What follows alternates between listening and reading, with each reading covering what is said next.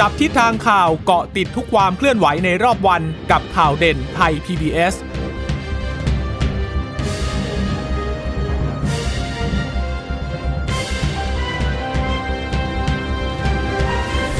สวัสดีค่ะ สวัสดีค่ะ ต้อนรับคุณผู้ฟังสู่ข่าวเด่นไทย PBS นะคะ เราพบกันเป็นประจำทุกวันจันทร์ถึงศุกร์บ่ายๆแบบนี้ค่ะ อัปเดตข้อมูลข่าวสารที่เกิดขึ้นในรอบวันตั้งแต่เช้ามาจนถึงช่วงบ่าย เช่นเคยกับดิฉันจีราชาตาเอี่ยมรัศมีและคุณพึ่งนภาคล่องพยาบาลค่ะ ค่ะ สวัสดีคุณผู้ฟังที่รับฟังเรานะคะ ผ่านทางสถานีวิทยุที่เชื่อมโยงสัญญาณจากไทย PBS ด้วยนะคะ ก็พบกันเป็นประจำอย่างนี้ค่ะ ผ่านทางเว็บไซต์ไทย PBS radio com หรือว่าจะฟังผ่านทางแอปพลิเคชันไทย PBS podcast นะคะค่ะวันนี้ก็คงจะต้องเริ่มต้นด้วยเรื่องของฝุ่นละอองค่ะอืมเนื่องจากว่าสภาพอากาศเนี่ยในเช้าวันนี้ก็เป็นอีกหนึ่งวันนะคะ ที่ไม่ค่อยดีเลยวันนี้เนี่ยโอ้เกินค่ามาตรฐานเนี่ยต้อง 60 กว่าที่ด้วยกันนะคะ หลังจากที่มาวันนี้เนี่ยห้กว่าที่เราก็ว่าเยอะแล้วนะคะ แต่ว่าอ่ามมาเจอสภาพวันนี้เนี่ยโอ้เช้ามาวันนี้หนักกว่าเดิมมากอืเลมยนะนะคะเชื่อไหมดิฉันตื่นมาเลยฉันรู้สึกแสบคอตอนแรกก็เอ๊ะไม่แน่ใจ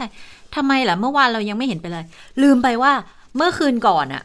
เปิดเครื่องกรองเครื่องฟอกอากาศ แล้วเปิดเปิดโหมดแบบกรอง PM 2.5 แล้วเมื่อคืนนี้ลืมเปิดเช้ามารู้เรื่องเลยแสบคอ แล้วก็เอ๊ะขนาดว่าห้องเราทั้งเปิดแอร์ทั้งแบบปิด ซึ่งเราก็ไม่ได้มิเปิดแล้วนะเราไม่ได้ใช่หเปิดนะอืมแต่ว่าเรายังรู้สึกว่าได้รับผลกระทบเลยอะนะคะ ดังนั้นก็อาจจะต้องระมัดระวังตัวเองหน่อยเพราะว่าวันนี้นี่หนักจริง ๆนะคะค่ะอืมเอ่อโดยเฉพาะในพื้นที่กรุงเทพและปริมณฑลนะคะ เรียกได้ว่าสัญลักษณ์เนี่ยเอ่อที่เกินค่ามาตรฐาน 50 ไมโครกรัมต่อลูกบาเกือบหมดเลยลูกบาทเมตรเนี่ยค่ะสีส้มทั้งนั้นเลยนะคะค่ะเอ่อถ้าคุณภาพปานกลางก็จะเป็นสีเหลืองใช่ไหมแต่ตอนนี้เนี่ยใช่สีส้มมาแดงมากเลยค่ะ ก็อีกหนึ่งวันนะคะ ริมถนนดินแดงเคดินแดงที่นี่ก็ขึ้น 111 ไมโครกรัมต่อลูกบาทเมตรเลย แล้วนอกจากนั้นก็มีในริมถนนจรัญสนิทวงศ์เขตค่ะบางพลัดกรุงเทพด้วยนะคะอ่ามาอ่ามีมีตรงมาเจริญ อันนี้เป็นช่วง 12 นาฬิกาที่เอ้ย14 นาฬิกาที่เพิ่งจะเอ่ออัปเดตมานะคะอ๋อยัง 14 นาฬิกาที่ผ่านมา เดี๋ยวอีกสักพักคงอัปเดตตอน 15 นาฬิกา แต่ว่า 14 นาฬิกาเนี่ยริมถนนมาเจริญอืมเขตหนองแขมอืมนะคะ เพชรเกษม 81 113 ไมโครกรัมต่อลูกบาศก์หเมนูตรก็เยคือะอเดียว แดงแจ๋เลยแหเยละอะสุดแล้วมั้งใช่ไหมใช่ใช่ใช่คือตอนแรกตอนตอนเที่ยงอะเช็คดูรู้สึกตรงดินแดงอะ จะสูงที่สุดอืมร้อยสิบสี่แต่ตอนนี้ลงมาหน่อยนึงแล้วค่ะอ่าแล้วก็อีกอันหนึงจะเป็นเจริญนครคลอบ้างนสารแถวแถวบ้าบ้านนดิฉันคุณเลเลยยอันนี้ก็ร้อยสิบเหมือนกันนะอืมแล้วก็รู้เลยนะคะมีผลกรทบว่าแถวนั้นน่ะถ้าเกิดว่าค่าฝุ่นขึ้นมาอย่างนี้เนี่ยอืมมันเกิดจากอะไรก็คืออมมีการก่อสร้างรถไฟฟ้า แล้วก็ยังไม่เสร็จสักที ไปที่นั่นแถวนั้นที่ไรอืมก็คือมันจะมีสีห้างทอใหญ่ใช่ไหมคะ ใช่ใช่เขาจะเขาจะเริ่มทดลองแล้วนะ ใช่ใช่เขาจะเริ่มทดลองแล้ว แต่ว่าเขาจะเริ่มทดลองแล้วก็คือด้านระบบบนด้าใช่นไหมบนได้แล้วแต่ว่าด้านล่างเนี่ยยังเคลียร์ไม่ฝุ่นเสร็จเยอะอยู่เลยนะคะอ่าการจราจรก็ติดขัด เรียกว่าถนนเส้นนั้นอะไม่ดีเลยค่ะเมื่อก่อนนี้ก็จะเป็นเส้นทางที่ดิฉันเนี่ย ไปกลับโรงเรียนเนี่ยแล้วก็ข้ามเรือเนี่ยเร็วมากๆเลยนะ แต่ปรากฏว่าเดี๋ยวนี้เนี่ยตอนเช้าๆโดยเฉพาะตอนเช้าๆรถติดมากถนนเส้นนั้นก็ไม่ดีเลยนะแล้วคะถนนเขาแคบอยู่แล้วใช่ไหมตรงนั้นนะคะใช่ถนนก็จะเป็นจริงๆเขามีสองเลนฝั่งละสองเลนก็ไม่แคบนะก็สี่เลนถนนสี่แต่ตอนเนี้ยไป ตรงกลางอะตรงกมัลานงมันกินที่ไปมันก็อืมทำให้แบบว่าเลนเบียดอีกใช่ แล้วก็พวกเอ่ออิฐหินปูน แล้วก็สิ่งก่อค่ะสร้างต่างๆ มันก็ยังวางอยู่ข้างล่างอยู่ วันนั้นผ่านไปไวๆยังบอกเลยโหมีหน้าล่ะทำไมค่าฝุ่นมันถึงเยอะเพราะว่ามันยังมีพวกทรายเยอะกองพะคือเนิเหมืนอนอยู่ว่าเลยังยเก็บนะยังเก็บยังไม่ได้รายเก็บละเอียดเลยด้านล่างใช่ยังไม่เสร็จเลยแต่ค่ะส่วนใหญ่ก็จะเป็นอย่างนี้นะ เพราะว่าอย่างสายสายสีเขียวอ่อนที่ถนนพหลโยธิน ฝั่งเอ่อแถวไทย BBS อะค่ะ แต่ว่าจะเป็นฝั่งถนนพหลโยธินเนี่ย คือตอนที่เขาทดลองอะเราก็นึกว่าทุกอย่างมันจะเรียบร้อยอ๋อไม่ เขาทดลองคือทดลองระบบ คือวิ่งอืมด้านบนอะไม่เกี่ยวกับด้านล่าง ด้านล่างก็ค่อยๆ ปรับภูมิทัศน์ไป กว่าจะเสร็จเรียบร้อยก็ค่อยๆ ไล่มาจากจุดที่เอ่อเป็นจุด ต่อขยายออกมา จากฝั่งเซ็นทรัลลาดพร้าวอาจจะเสร็จเร็วหน่อยเพราะว่าค่ะเริ่มทำก่อนเสร็จก่อนก็ค่อยๆ เก็บงาน แล้วก็ค่อย ๆ ไล่ออกมาด้านนอกแต่ก็ตอนนี้ก็เสร็จเกือบหมดละค่ะเกือบก็ไม่รู้หมดละว่าหลังจากที่เอ่อรถไฟฟ้าสายสีทองวิ่งแถวเจริญนครแล้วเนี่ยมันจะทำให้สถานการณ์การจราจรนั้นดีขึ้นหรือเปล่านะคะ เมื่อสักครู่ที่เรารายงานไปกับเอ่อคุณจิรชาตาก็เป็นเอ่อคุณภาพอากาศที่ค่ะเป็นสีแดงนะคะก็คือมีผลกระทบต่อสุขภาพ ดิฉันขอไล่นิดนึงเพราะว่าค่ะวันนี้มีเยอะจริงๆนะใช่ปกติเนี่ยจะปรากฏแค่ที่เดียวก็คือที่ริมถนนดินแดดินแดงงใช่ไหมคะแต่ว่าวันนี้มีที่ริมถนนเอ่อมิตรวงเวียนโอเดียนด้วยนะคะโอ้แถวสัมเพจเขตสัมพันธวงศ์นี่ค่ะเองนะคะ อันนี้ก็ต้อง 91 ไมโครกรัมต่อลูกบาศก์ค่ะเมตรอุ๊ยมีริแยกท่าพระก็เออหนักเหมือนกันนะ แยกท่าพระเขตบงพลัดอันนี้ร้อยมิลลิกรัมเลยตรงนั้นอืมเพิ่งผ่านไปก็ไม่ไม่มีเรื่องของรถไฟฟ้าก่อสร้างนะ ก็ไม่แน่ใจว่าทำไมนถึงระขึ้บายนอากาศอะไรไม่ได้อืดีมหรือเปล่าไแล้วก็มีริมถแใจนนพุทธมณฑลค่ะเอ่อหนึ่งเขตตลิ่งชันนะนะคะอืมอ่าก็ 91 ไมโครกรัมต่อลูกบาศก์เมตรแถวออฟฟิศเราด้วยนี่ ใช่ แล้วก็มีริมถนนสามเสนเขตพระนครค่ะแล้วก็มีเอ่อแขวงทุ่งสองห้องนี่เขตหลักสี่แถวออฟฟิศได้แถเราวออฟฟิศเราเลยนะคะ93 ไมโครกรัมนะคะ แล้วก็ถัดไปอีกถนนหนึ่งก็เอ่อพหลโยธินเขตบางเขนตรงแถวแถววงเวียนแยกพระศรี แยกวัดพระศรีอะค่ะ อันนั้นก็ 94 ไมโครกรัมต่อลูกบาศก์เมตร ก็อนุมานได้ว่าบริเวณเนี้ยก็คือสีแดงนี่แหละอืมนะ ดังนั้นก็เอ่อมีอีกหลายจุดเหมือนกัน 91 อันนี้อันนี้ไปแล้วเนาะมิตรใช่ไมตรี จรันสนิทวงศ์เขตบางพลัดก็ 94 แปลว่าคุณภาพอากาศในพื้นที่กรุงเทพและปริมณฑลนี้ไม่ดีเลยหนักจริงๆแต่ค่ะถ้ากดไปที่ภาคเหนือ ตอนนี้ที่ฉันค่ะกับคุณชะตาเนี่ยกดเข้าไปที่ Air for Thai อยู่นะคะค่ะซึ่งคุณผู้ฟังสามารถที่จะเช็คคุณภาพอากาศก่อนออกจากบ้านได้นะคะ ถ้าไปภาคเหนือเนี่ยเอ่อคุณภาพอากาศก็สัญลักษณ์หลากหลายเลยนะอืมก็คุณภาพดีมากก็เป็นสีค่ะฟ้ามีหลายพื้นที่เลยนะคะ ไม่มีถึงขั้นมีผลกระทบ เริ่มมีผลกระทบต่อสุขภาพ ก็คือโดยภาพรวมเนี่ยภาคเหนือเนี่ยอากาศก็ยังโอเคอยู่ยังดีอยู่นะคะค่ะคือจะมากสุดก็คือ 47 ไมโครกรัมต่อลูกบาศก์เมตร คือตำบลท่าหลวงอำเภอเมืองพิจิตรอืมเอ่อ ตำบลในเมืองอำเภอเมืองพิษณุโลกนะคะ ไม่ค่อยค่ะมีเอ่อที่ส่งผลกระทบต่อสุขภาพเท่าไหร่นักนะก็คะเสียดายนะภาคเหนือตอนนี้มันควรจะเป็นหน้าท่องเที่ยวของเขานะเชียงใหม่เชียงรายนะมาเจอเรื่องของความไม่เชื่อมั่นเกี่ยวกับโควิดเนี่ยแต่จริง ๆ วันนี้ก็น่าจะเป็นข่าวดีเพราะว่าทางเอ่อกระทรวงสาธารณาสุขก็ออกมายืนยันแล้วเนาะเดี๋ยวเราค่อยจะค่อยไปเล่าถึงจุดนั้นนะนะคะว่าตอนนี้เนี่ยถือว่าสถานการณ์พื้นที่เชียงใหม่เชียงรายเนี่ยปลอดภัยแล้วล่ะ จากเรื่องของโควิด ก็สามารถที่จะควบคุมได้ แต่เรื่องของความเชื่อมั่นมันหนักนะอืมเพราะว่าพอมีเหตุการณ์ขึ้นมาอย่างเงี้ยถึงกระทรวงจะบอกว่ามันโอเค มันเที่ยวได้มันไม่มีปัญหา แต่ว่าพอมาถึงความกังวลของทางเอ่อหลาย ๆ บริษัทห้างร้านนะคะเขาก็มีการพูดถึงกันอยู่นะ เห็นไปสำรวจในอ่า พวกสื่อโซเชียลมีเดียบางคนเขาบ่นๆกัน เขาก็บอกว่าจริง ๆอะจองที่พักไว้ละ แล้วตัวเองก็ค่อนข้างเชื่อมั่น แต่ปรากฏว่าบริษัทแจ้งมาว่า ถ้าเกิดคุณไปคุณกลับมาคุณต้องกักตัว 14 วันนะอืมทั้งๆที่ไม่ได้เป็นคำแนะนำของกระทรวงสาธารณาสุขหลายคนก็เลือกที่จะตัดปัญหาแหละ เพราะว่าถ้ากลับมาต้องกักอีก 14 วันก็เท่ากับเขาก็ต้องขาดรายได้ไปอีก เขาก็เลยยินยอมที่จะยกเลิก พวกการพักจองทั้งหมดไปซะ นะคะอืมแต่ว่าถ้าสิทธิ์เราเที่ยวด้วยกันอะเต็มแล้วนะคะค่ะสิทธิ์สิทธิ์เอ่อสิบล้านสิทธิ์แรกเนี่ยเต็มเรียบร้อยแล้วนะคะ เพราะฉะนั้นตั้งแต่วันพรุ่งนี้นะคะ คุณผู้ชมที่คุณผู้ฟังที่จะกดในเรื่องของเราเที่ยวด้วยกัน หรือว่าจะคนละครึ่งพรุ่งนี้ก็จะเริ่มนะคะ ที่จะเริ่มรับสิทธิ์ใหม่นะคะอืม16ธันวาคมนะคะ แต่ว่าล่าล่าสุดนี้รู้สึกจะต้องเลื่อนแล้วเอาเลื่อนแล้วเหรอ ไปเจอทุจริตอ๋อเราเที่ยวด้วยกันใช่ไหมใช่ แต่ว่าไปเจอคนละทุจครึ่งนี่เข้ายังไม่เลื่อนนะคนละครึ่งยังไม่เลื่อนอ่าแต่เราเที่ยวด้วยกันเลื่อนนะคะค่ะอ่า แต่เดี๋ยวเราจะไปลงรายละเอียดกันในเรื่องนี้ขอกลับมาตรงฝุ่นก่อนอืมเพราะว่าวันนี้เนี่ยพื้นที่กรุงเทพมหานครอย่างที่เราเราพูดกันไปเมื่อสักครู่ คือเริ่มมีผลกระทบต่อสุขภาพ หรือบางพื้นที่ก็มีผลกระทบต่อสุขภาพสีส้มสีแดงกัน ทั้งกรุงเทพเลยนะคะ ดังนั้นวันนี้ทางเอ่อผู้ว่ากรุงเทพมหานครพลตำรวจเอกอัศวินขวัญเมืองค่ะ ก็เลยพูดถึงสถานการณ์ที่เกิดขึ้นเนี่ย ตอนนี้วิธีการแก้ไขปัญหาเบื้องต้นก็ให้ฉีดน้ำล้างถนนนะคะ ร่วมมือกับกรมทางหลวง เพราะว่ามันค่อนข้างรุนแรง แล้วก็ขอประชาชนใส่หน้ากากอนามัย เพราะนอกจากโควิด -19 แล้วเนี่ยมันมันช่วยเรื่องฝุ่น PM 2.5 ได้ด้วย ทีนี้โรงเรียนทำยังไง โรงเรียนสังกัดกรุงเทพ 437 แห่งมีคำสั่งแล้วบอกว่าไม่ต้องทำกิจกรรมเข้าแถวหน้าเสาธงแต่ว่าถ้าจะทำกิจกรรมให้อยู่ในห้องเรียนหรือว่าหน้าห้องเรียนก็คือในในร่มค่ะในบริเวณอาคาร แล้วก็ให้นำพัดลมแผ่นกรองอากาศ เอาไปทำห้องปลอดฝุ่นในศูนย์พัฒนาเด็กเล็กก่อนวัยเรียนทั้งหมด 292 ศูนย์ด้วยจำนวนรวมพันห้อง แล้วก็ห้องเรียนเด็กเล็กสังกัดกทมอีก 437 ห้อง แล้วก็ให้ทำเป็นส่วนกลางด้วยสำหรับให้เด็กๆเนี่ยไปรอพ่อแม่รับกลับบ้าน อีก 1,500 ห้อง รวมทั้งหมด 2,500 ห้อง อันนี้เป็นมาตรการที่สั่งการแล้วนะคะ แล้วมาตรการแก้ปัญหาเร่งด่วนอย่างที่บอก ฉีดพ่นน้ำล้างต้นไม้ เพราะว่ามันจะช่วยทำให้ฝุ่นที่มันลอยๆอยู่เนี่ย มันโดนจับไปติดค้างอยู่ที่ต้นไม้ใช่ไหมคะ พอล้างต้นไม้มันก็จะลงพื้นถนน มันก็จะทำให้ชะฝุ่นลงจากที่มันแขวนลอยลงมาได้ส่วนหนึ่งด้วยเหมือนกัน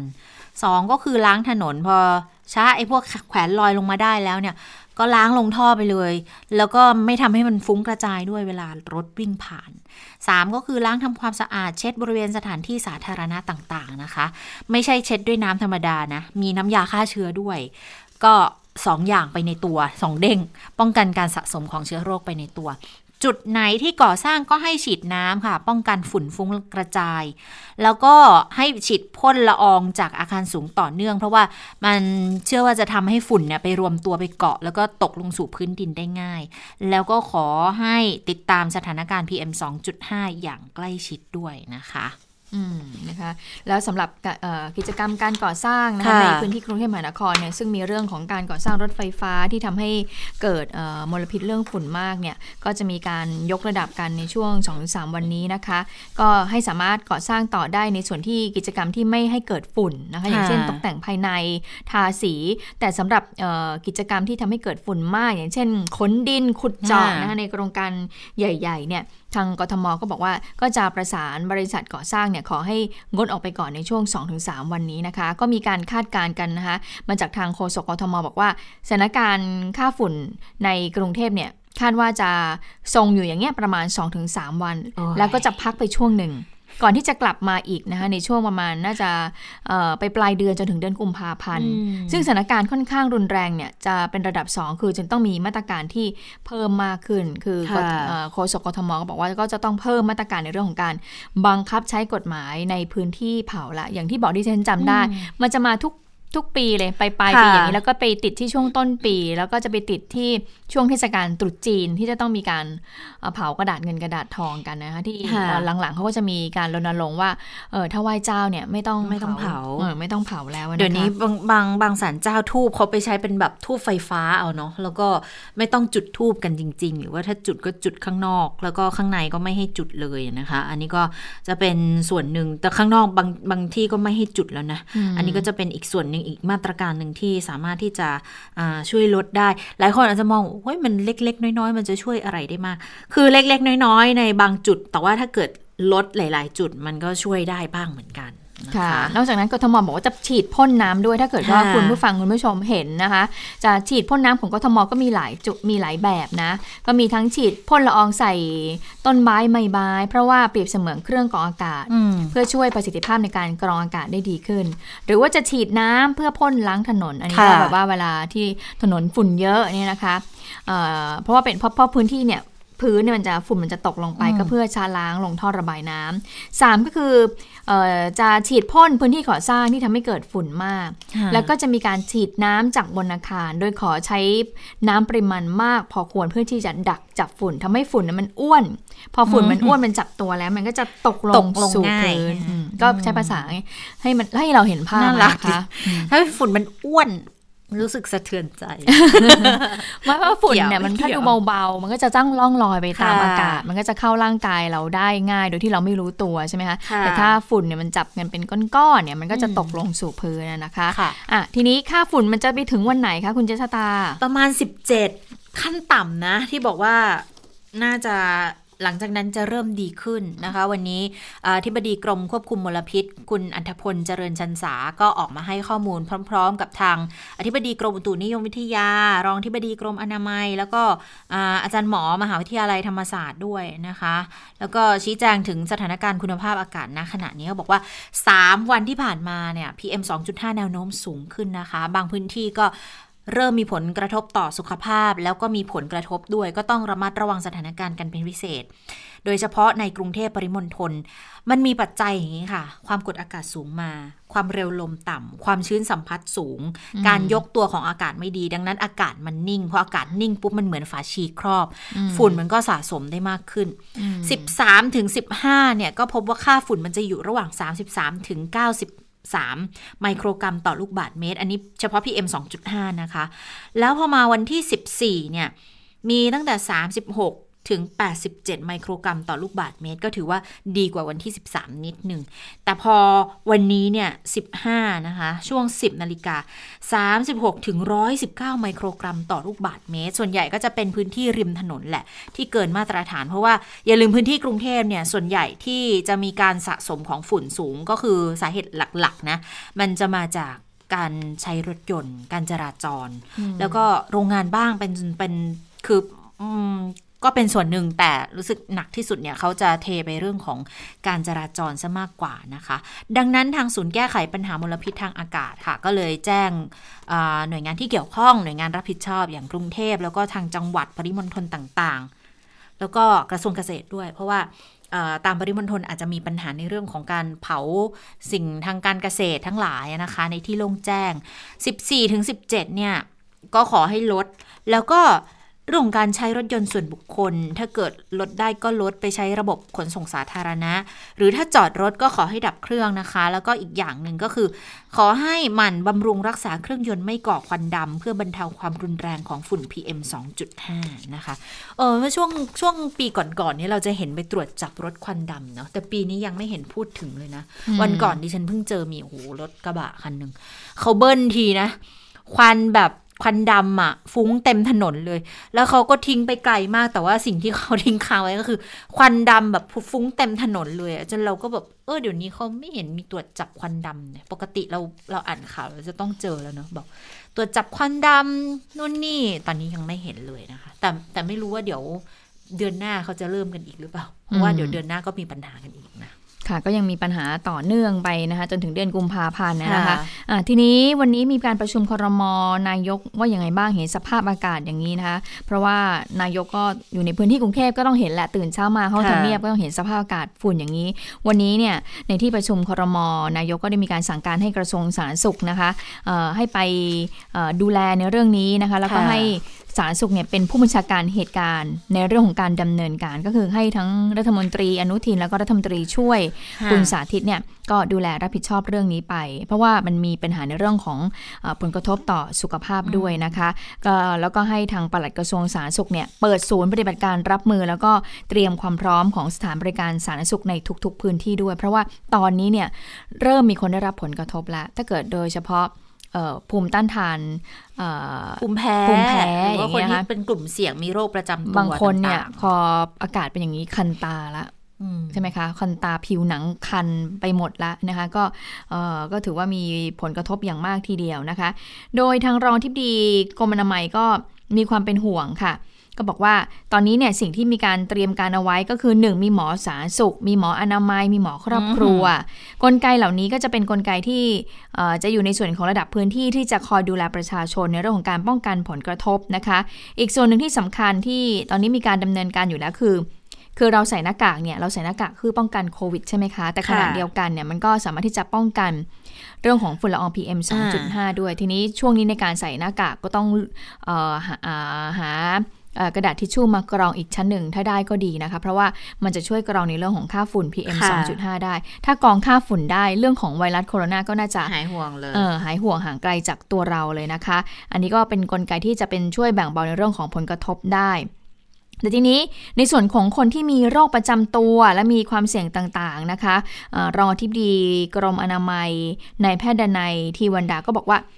ควรหลีกเลี่ยงนะคะ คนที่มีโรคจำตัวเนี่ยควรหลีกเลี่ยง แล้วก็พยายามอยู่ในห้องปลอดฝุ่น แล้วก็ที่มีการดูแล อีกประเด็นหนึ่งที่พบว่าถ้าพบว่ามีลักษณะอากาศไม่สบายในการหายใจ หรือว่ามีผลกระทบในเรื่องของการแสบร้อน สามารถที่จะพบแพทย์ได้ทันทีเลยนะคะ อันนี้ก็เป็นสิ่งที่มีความเป็นห่วงกันสำหรับกลุ่มเเสี่ยงสูงเนี่ยจำเป็นอย่างยิ่งเลย คุณหมอบอกนะ ต้องใส่หน้ากากอนามัยตลอดเวลาเลยในขณะที่ปฏิบัติงานตามท้องถนน ซึ่งเมื่อช่วงเช้าที่ฉันขับรถมา เช้าเลยนะ ก็ปรากฏว่าเห็นคนกวาดถนนเนี่ยคนทาสีทาสีเหมือนทาสีป้ายจราจรบอกทางอยู่ริมถนนวันนี้ฉันยังคิดในใจเลย คือชีวิตของของของผู้ที่มีอาชีพเนี้ยนอกจากจะเสี่ยงต่อการเกิดเหตุจราจรแล้วนะ ในช่วงนี้ก็ต้องเสี่ยงต่ออได้รับผลกระทบจากฝุ่นด้วยเนาะเพราะว่า แต่เช้ามาเขาก็ต้องเจอสภาพอากาศอย่างนี้แล้ว ถึงแม้ว่าจะใส่หน้ากากที่กัน PM 2.5 ก็ตาม เพราะว่าแต่ว่าต้องอยู่อย่างเงี้ยเป็นชั่วโมงสองชั่วโมงอย่างเงี้ยมันก็มีความเสี่ยงสูงนะคะ มันก็เป็นความเสี่ยงที่เกิดขึ้นกับเขาแล้วเมื่อเช้าตอนตอนขับรถมา ก็เห็นหลายคนอยู่บนรถหรือว่าขี่มอเตอร์ไซค์อะเขาก็ไม่สวมหน้ากาก อนามัยหรือว่าหน้ากากกันฝุ่นอะไรเลย เราก็คิดคิดอยากจะตะโกนบอกเขาจังบอกว่าใส่หน่อยเธอนี่มันฝุ่น PM 2.5 ทั้งนั้นมันอันตรายนะบางทีมันก็ทำไม่ได้เนาะได้แต่ห่วงเขาอยู่ในใจ เอ๊ะเขาจะรู้หรือเปล่าว่าตอนนี้มันเป็นฝุ่นนะมันไม่ใช่หมอกไม่ใช่ควัน ที่มันจะเป็นการบ่งบอกถึงสภาพอากาศตอนนี้มันดีเลยนะ ก็ขอให้ระมัดระวังตัวกันนะนะคะ เพราะว่า เออ ก็อีกหลายวันนะกว่าสถานการณ์มันจะผ่านพ้นไป คือทางกรมอุตุนิยมวิทยาวันนี้อธิบดีก็บอกบอกว่า อย่างวันนี้ค่ะที่ปัญหามันหนักๆเนี่ยก็เพราะว่าเอ่อสภาพอากาศวันนี้เพดานอากาศมันต่ำเพราะว่าพออากาศหนาวเพดานอากาศมันต่ำคือหมายความว่าความกดอะมันลงมาต่ำ ทีนี้เราก็จะเห็นควันมาก แล้วสองสามวันนี้ค่ะอธิบดีกรมอุตุก็บอกว่าความกดอากาศสูงเขาอ่อนกำลังลมก็ไม่พัดฝุ่นก็เลยคลุมมาก เจอแบบนี้ทุกวันในช่วงฤดูหนาวทุกปี แต่ว่าอีก 1-2 วันนะคะ เดี๋ยวบอกว่าความกดอากาศสูงจากตอนบน หรือว่าทางตอนใต้ของจีนจะลงมาแล้ว พอความกดอากาศสูงมา ความกดอากาศสูงมาก็จะทำให้อากาศเย็นใช่ไหมลมก็จะพัดแรงขึ้นฝุ่นก็จะกระจายตัวด้วย อันนี้ก็เป็นเเรื่องที่ ดีเหมือนกันที่จะช่วยให้สถานการณ์มันคลี่คลายลงในอีก 1-2 วันนะคะ ทีนี้ก็เลยมีคำถามเหมือนกันบอกอะถ้าฝนตกฝุ่นมันจะเบาได้นี่ เรื่องทำฝนเทียมแก้ปัญหา PM 2.5 จะทำไหมล่ะปีเนี้ยอ่าที่บดีก็เลยบอก คือมันมีปัจจัยที่เกี่ยวหลายด้าน มันมันไม่ใช่แค่ความชื้นอย่างเดียวอะค่ะ ทางกรมฝนหลวงก็น่าจะดูอยู่ว่าทำได้ไหม ก็อันนี้ก็เป็นหน้าที่ของกรมฝนหลวงที่จะเขาจะต้องดำเนินการด้วยค่ะนะคะและเมื่อสักครู่นี้ที่รองที่ดีกรมอนามัยเขามีความเป็นห่วงในเรื่องของผลกระทบที่จะเกิดขึ้นกับสุขภาพใช่ไหมคะเอ่อล่าสุดก็มีข้อมูลจากทางปลัดกระทรวงสาธารณสุขค่ะบอกว่าโรคที่มาจากฝุ่นเนี่ยต้องพึงระวังเนี่ยมีสี่โรคหลักๆ ด้วยกันอืมหนึ่งก็คืออย่างที่เราทราบกันก็คือโรคระบบทางเดินหายใจนะคะ อันนี้เนี่ย เอ่อเป็นฝุ่นละอองที่มีขนาดเล็กกว่า 10 ไมครอน มีค่ามีค่าความเข้มข้นสูงเกิน 120 ไมโครกรัมต่อลูกบาศก์เมตรก็บอกว่าไอ้ฝุ่นตรงเนี้ยเล็ก ๆ อย่างเงี้ยสามารถเข้าไปถึงถุงลมปอดเลยนะโอ้ทำให้ปอดเนี่ยเกิดการอักเสบระคายเคือง แล้วก็เป็นระบบโรคทางเดินหายใจได้ หากมีการผิดปกตินะคะ ไอบ่อย ตอนนี้หายใจลำบากอืมหายใจทีหายใจไม่ออก หายใจมีเสียงหวิดหวีดแน่นหน้าอก เจ็บหน้าอกใจสั่นขึ้นไส้ก็ให้รีบไปพบแพทย์เลย แต่ว่าดูอาการไอบ่อย หายใจไม่ออกหายใจมีเสียงหวีดเนี่ยดูเบื้องต้นนี่ที่มีลักษณะคล้ายมันโควิด -19 นะนึกออกไหมทำให้เกิดความสับสนได้เหมือนกันนะ สรุปฉันเป็นอะไรกันแน่เนี่ย มันก็อาจจะมันก็คือใช่มันก็ คือมัใช่นหลายอย่างอืมมันหลายอย่างลักษณะอาการมีความคล้ายคลึงกัน เพราะว่ามันเป็นเรื่องของพวกถุงลมปอด เรื่องของปอดอักเสบอะนะคะอ่าอันนี้เรื่องของโรคระบบทางเดินหายใจเอออะอีกโรคหนึ่งโรคหัวใจและหลอดเลือดไปถึงตรงนั้นได้ยังไงก็บอกว่าเมื่อสูดฝุ่นชนิดนี้เข้าไปมันทำให้เลือดน่ะมันข้นได้โอ้โหและเมื่อเลือดข้นได้เนี่ยมันก็สูบฉีดลำบากไงอ่าอ่าเพราะมันไม่โฟล์ละทำให้หัวใจอะทำงานหนักขึ้นค่ะหากมีอาการผิดปกติ เช่น ไอบ่อย หายใจลำบากหายใจถี่ หายใจไม่ออก แน่นหน้าอกเจ็บหน้าอกใจสั่นรีบไปพบแพทย์เลย อันนี้ก็ดูลักษณะอาการก็มีความคล้ายคลึงเหมือนกันนะคะ ต่อไปโรคผิวหนังค่ะ ก็บอกว่าด้วยอนุภาพของละอองฝุ่น PM 2.5 ที่เล็กมากๆเนี่ยมันจะเป็นสารประกอบพวกคาร์บอนที่มีคุณสมบัติละลายได้ดีในน้ำมัน จึงสามารถผ่านเข้าไปยังเซลล์ผิวหนังได้ ก็ทำให้เกิดปฏิกิริยาออกซิเดชันกับผิวหนังทำให้เกิดริ้วรอย ผิวมองคล้ำ เกิดจุดด่างดำแล้วก็ส่งผลการทำงานของเซลล์ผิวในระดับยีน อันนี้คุณผู้หญิงต้องระวังเลย เพราะว่าทำให้เกิดริ้วรอยผิวมองผิวหมองคล้ำได้ตายละเดี๋ยวไม่งั้นจะต้องไปเสียเงินซื้อสกินแคร์มา มาสมาสกินแคร์ยังไม่เท่าไหร่ซื้อปกคป้อองส อ๋ออ๋อนี่คุณจิรธตานะคะโอ้ยอันนี้อันนี้โรคผิวหนังคุณผู้หญิงต้องระวังเลยนะคะ เพราะว่ามันมันไม่ได้เกิดแค่ผิวหนังมันเกิดขึ้นกับใบหน้าด้วยมันลงนะระดับเซลล์เลยนะ อืมอันนี้ถ้าคุณจะไปโอ้สแมทระดับผิวยีนเลยนะข้างหน้านี่ก็ลำบากเหมือนกันลำบากนะคะเลยอะต่อไปอันที่เห็นได้ชัดเลยเมื่อวานรู้สึกเหมือนคุณคิมเบอรรี่หรือใครใช่ใช่ไหมใช่ใช่ที่เขาบอกว่าเขาค่ะมีอาเขากาโพรสต์ภาพอะเป็นแบบตาบวมเลยอะอืมอืมขนาดขนาดนั้นเขาไม่ค่อยได้ออกสู่เออสิ่งแวดล้อมสักเท่าไหร่นะ คือหมายถึงว่าไม่ได้อยู่กลางแจ้งอะไรเงี้ยเราก็ไม่รู้เหมือนกันว่าเขาไปโดนมาตอนตอนไหนเนอะเขาก็บอกว่าก็ทำให้เกิดอาการแพ้อย่างรุนแรง แล้วก็ถ่ายรูปมาเลยว่านานกันนะ กว่าจะหาย อันนี้ก็เลยมีการเตือนกัน ดังนั้นก็จะมีโอกาสเสี่ยงค่ะ ที่จะเป็นโรคพวกเยื่อบุตาอักเสบอาการตาแดงหรือว่าติดเชื้อไวรัสแบคทีเรียมลพิษในอากาศ ฝุ่น PM 2.5 เนี่ย ตัวดีเลยเพราะเข้าสู่เยื่อบุตา มันจะอักเสบ ตาแดง แสบตาคันตา อันนี้ถ้าไม่รุนแรงมันก็จะหายเองใน 2-3 สัปดาห์นะคะ แต่ถ้าเกิดไปพบแพทย์ใช้ยาช่วยก็หายเร็วขึ้น คนที่ต้องระวังเลยก็คือคนที่เป็นภูมิแพ้ค่ะ ถ้าเกิดว่าเครื่องตา ตาแดงคันตามีผื่น ก็ล้างหน้าล้างตาด้วยน้ำสะอาด หรือว่าน้ำเกลือล้างตาสังเกตอาการ ถ้าอาการไม่ดีขึ้นไปหาหมอนะคะ อืมนี่ก็จะช่วยได้ระดับหนึ่งนะ ก็ค่ะสี่โรค ก็อยากที่ให้เตืนนเอ่อคุณผู้ฟังนั้นตระหนักถึงเรื่องค่ะของเออผลกระทบที่เกิดขึ้นจากสุขภาพนะ ถึงแม้ว่าค่ะมันอาจจะดูไม่ได้ร้ายแรงถึงขั้นเสียชีวิตเหมือนโรคโควิด -19 แต่ว่ามันส่งผลกระทบในระยะยาวเหมือนกัน ตอนนี้เนี่ยเราสูดดมเข้าไปเนี่ยเราอาจจะยังไม่มีผลกระทบทันทีเลยหรอก แต่มันค่ะจะสะสมสะสมไปเรื่อยๆมันแล้วมันก็จะส่งผลต่อไปในระยะยาวเมื่ออมันสะสมได้ที่แล้ว มันก็จะมีเกิดอาการที่แสดงออกมานะคะค่ะซึ่งก็มีข้อมูลจากทางเอ่อผู้อำนวยการคริสดาใช่ไหมดค่ะรประกรณ์อาภาพันธ์เขาก็บอกว่าเอ่อที่ผ่านมาเนี่ยองค์กรนี้นะคะก็เป็นองค์กรที่เอ่อมีการเก็บข้อมูลในเรื่องของฝุ่นอยู่คือใช้ข้อมูลดาวเทียมอะในการในการเก็บข้อมูลในเรื่องของฝุ่นเนี่ยนะคะเขาบอกว่าได้เก็บข้อมูลดาวเทียม แล้วก็พบว่าประเทศไทยเนี่ยเผชิญฝุ่นละอองขนาดเล็ก และ PM 2.5 มายาวนานแล้วแหละ ข้อมูลจากดาวเทียมบางส่วนระบุแนวโน้มการเปลี่ยนแปลงความเข้มข้นของ PM 2.5 ในประเทศไทยช่วงปี 41-59 เนี่ย มีค่ามีค่าความเข้มข้นกระจุกอยู่ในพื้นที่ภาคเหนือค่อนข้างมาก ก็คือน่านพะเยาเชียงใหม่เชียงรายและแม่ฮ่องสอน ซึ่งอยู่ในจุดเสี่ยงที่ค่าฝุ่น PM 2.5 นั้นมันเกินมาตรฐานมานานเกือบ 20 ปีละข้อมูลดังกล่าวเนี่ยก็เป็นข้อมูลเชิงสถิติที่เก็บมาตั้งแต่ประเทศไทยเนี่ยยังไม่มีเครื่องวัดเข้ามาเมื่อ 2-3 ปีก่อน ที่เพิ่งจะมีเครื่องวัดค่าฝุ่นละอองขนาดเล็กนะคะ ซึ่งปัจจุบันเนี่ยกลิสดาก็ใช้ดาวเทียมประกอบค่ะใช้ดาวเทียมระบบเอ่อ MODIS ในการติดตาม PM 2.5 ก็จะได้ข้อมูลมาละสองรอบคือเช้าแล้วก็บ่ายนะนี่ก็เป็นเอ่อการเอ่อ ให้ข้อมูลในเรื่องของเทคโนโลยีที่ใช้ในการเก็บค่าฝุ่น แล้วก็บอกว่าไทยนั้นเผชิญกับปัญหาค่าฝุ่นเกินค่าค่ามาตรฐานมานานแล้วล่ะนะคะ โดยสาเหตุส่วนใหญ่ก็บอกว่าก็มาจากแหล่งอุตสาหกรรมโรงงานอุตสาหกรรม แล้วก็แหล่งก่อสร้างประเทศต่างๆ การเผาไหม้ของเครื่องยนต์ การเผาไหม้ของเชื้อเพลิงต่างๆ การเผาไหม้ของเศษ วัสดุวัชพืชต่างๆ พื้นที่การเกษตรนี่แหละนะคะที่มันทำให้เกิดค่าฝุ่น PM 2.5 ขึ้นมานะคะ ค่ะก็โอ้ยจริง ๆ ก็ท่ากับว่าจริง ๆ มีปัญหากันมาเกือบ 20 ปีแล้วเราเพิ่งรู้เองนะเออ แล้วเท่ากับว่าที่ผ่านมานี่ เราสูดดมกันไปไม่รู้เท่าไหร่ถึงไหนแล้วแล้วก็ไม่รู้เนอะเนาะกว่าจะตื่นตัวกันนะ เรารู้สึกว่าต้องนักวิชาการนี่แหละออกมากระทุ้งบอก ซื้อหน่อยเถอะไอ้เครื่องวัด PM 2.5 จะมาบอกว่า PM 10 PM 10 ตลอดมันไม่ได้ เพราะว่าไอ้ PM 2.5 เนี่ยมันหนักกว่าจำได้ก็ยังอ่านข่าวกันอยู่ในช่วงที่มีการกระตุ้นกันในเรื่องนี้ แล้วปีต่อมาก็พอมีการซื้อความจริงมันถึงได้ออกมาว่า อ๋อ นี่แหละ มันเป็นข้อเท็จจริงที่เราจะต้องระมัดระวังกันนะคะ ทีนี้ทางกรมควบคุมโรคเขาก็พูดถึงเหมือนกันนะ เรื่องของอฝุ่นละอองเนี่ยนะคะ เขามีแบบประเมินตัวเองด้วยว่าคุณเสี่ยงต่อการสัมผัสมลพิษ แล้วหรือไม่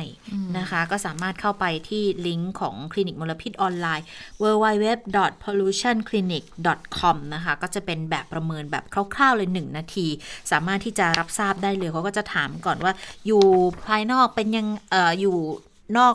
กลางแจ้งเนี่ย นานช้าแค่ไหน แล้วตอนนี้มีอาการอะไรบ้าง มีการมีเสมหะแบบต่อเนื่องไหมหายใจมีเสียงหวีดไหมอะไรประมาณนี้นะคะ ก็ลองไปทดสอบกันเบื้องต้นได้ แต่ว่าคำแนะนำเบื้องต้น นั่นก็คือที่จะช่วยให้ลดฝุ่นหลีกเลี่ยงฝุ่นได้นะคะ ดูแลบ้านช่องให้ปลอดฝุ่นใช้ผ้าชุบน้ำเช็ด ปิดประตูหน้าต่างมิดชิด ถ้าไม่จำเป็นไม่ควรออกนอกบ้าน ถ้าจำเป็นก็ต้อง ป้องกันการสัมผัสฝุ่นน้อยที่ให้ให้น้อยที่สุดนะคะ สวมป้องสวมหน้ากากป้องกัน แล้วก็สวมให้ถูกวิธีด้วย ใครที่ขับขี่รถจักรยานยนต์ป้องกันตัวเองได้ก็คือสวมหน้ากากแว่นตาเสื้อแขนยาวแบบจัดเต็มเลยนะ เพื่อป้องกันฝุ่น เพราะว่ามันระคายเคืองทั้งตาทั้งผิวหนังนะคะ อันนี้ก็เป็นคำแนะนำเบื้องต้นไปดูคอมเมนต์แรงๆหน่อยไหมเรื่องของฝุ่นนะคะเอออืมมันโยงไปถึงการเมืองนะอืมใช่ค่ะ คนที่ออกมาให้ความเห็นในเรื่องนี้ก็คือคุณประเดิมชัยบุญช่วยเหลือค่ะสสกทมพักเพื่อไทยนะคะ ก็บอกว่าไอ้ฝุ่นพิษกทมเนี่ยดูแล้วมันเกิดจากเอ่อการบริหารงานที่ผิดพลาดของรัฐบาลมากกว่า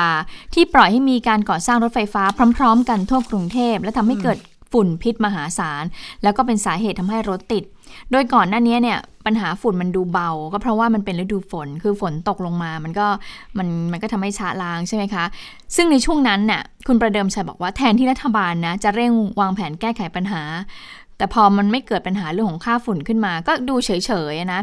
กลับเพิ่งจะมีมาตรการขับเคลื่อนวาระแห่งชาติในเรื่องนี้เนี่ยเมื่อช่วงปลายเดือนที่ผ่านมานี้เอง โดยกำหนด 3 มาตรการหลักให้ส่วนราชการรับไปดำเนินการ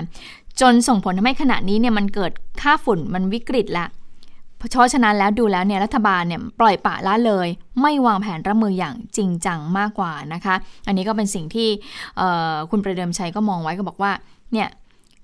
พลเอกประยุทธ์เนี่ยเห็นใจหน่อยเถอะคนกรุงเทพอะไม่ใช่นั่งสั่งการอยู่ในห้องแอร์หากไม่เชื่อว่าฝุ่นพิษเนี่ยเต็มบ้านเต็มเมืองก็ลองมาดูนะ ลองมาเดินดูห้วยขวางดินแดง เดี๋ยวจะพาไปพิสูจน์ แต่ว่าวันนี้ไป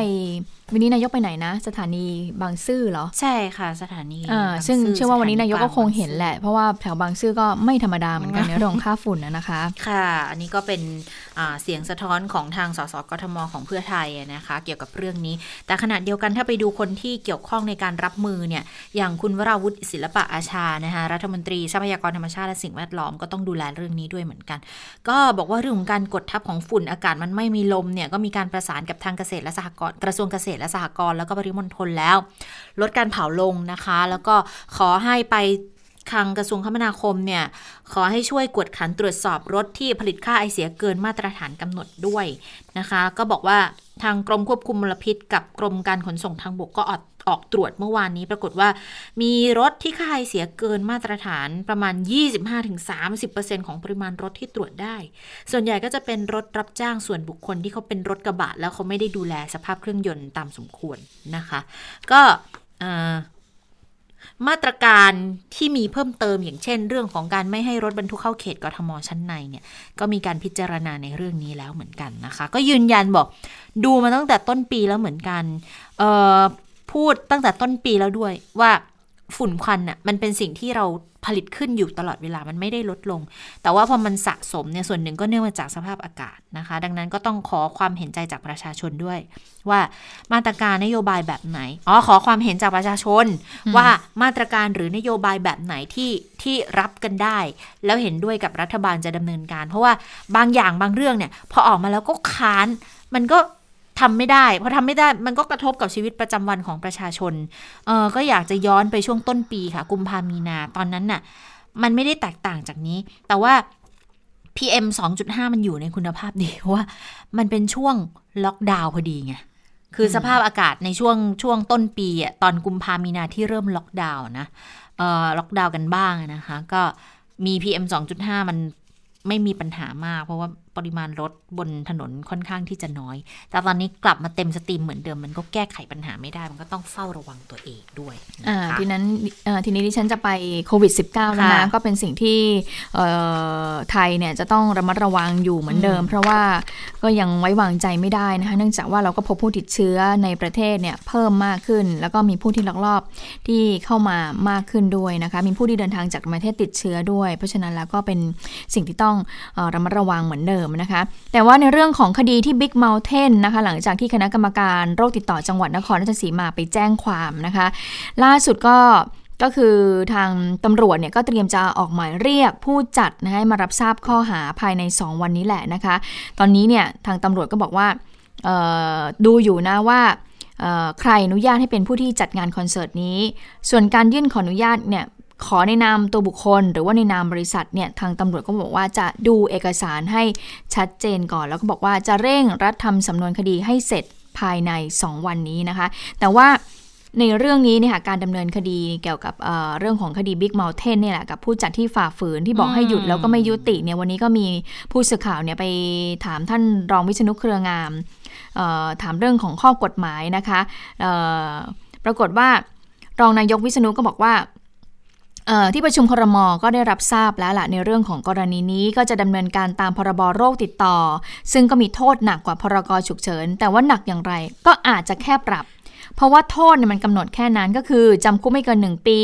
ปรับไม่เกิน 1 0 0 0 0แสนบาท หรือว่าทั้งจำทั้งปรับ ทีนี้ผู้สื่อข่าวก็เลยถามบอกว่าโอ้ยถ้าอย่างอย่างเงี้ยจะทำให้ผู้จัดคอนเสิร์ตหรือกิจกรรมที่มีคนจำนวนมากเนี่ยจะจะนำไปบทเรียนหรือเปล่า หรือมองว่าเออเหมือนกับค่าปรับมันมันน้อยเดี๋ยวก็จะเกิดเรียนแบบหรือเปล่านะคะ รองนายกวิษณุก็บอกว่าก็ต้องใช้เป็นบทเรียนสิ ในแง่ที่ต้องมีการกำหนดมาตรการระมัดระวัง และเมื่อเตือนหรือห้ามแล้วก็ต้องหยุดนะ ปัญหาเวลานี้เนี่ยก็คือไม่ใช่ว่าเขาไม่ระมัดระวัง แต่ว่าเป็นเรื่องที่ห้ามแล้วยังไม่หยุด ซึ่งรัฐบาลเป็นห่วง เพราะว่าจากนี้ไปก็จะเป็นห่วงในช่วงเวลาก็คือคริสต์มาสใช่ไหมคุณชะตา ปีใหม่เขาดาว ก็จะมีกิจกรรมอย่างนี้เกิดขึ้น การแสดงเทศกาลดนตรี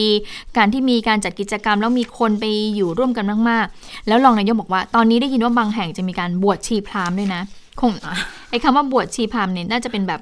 บวชแบบเป็นหมู่หมู่นะ แล้วก็มีผู้สูงอายุอยู่อยู่รวมกันเป็นจำนวนมากอืรองนายกก็เลยเป็นห่วงบอกว่า หากมีการสวมหน้ากากเว้นระยะห่างก็ไม่ว่ากัน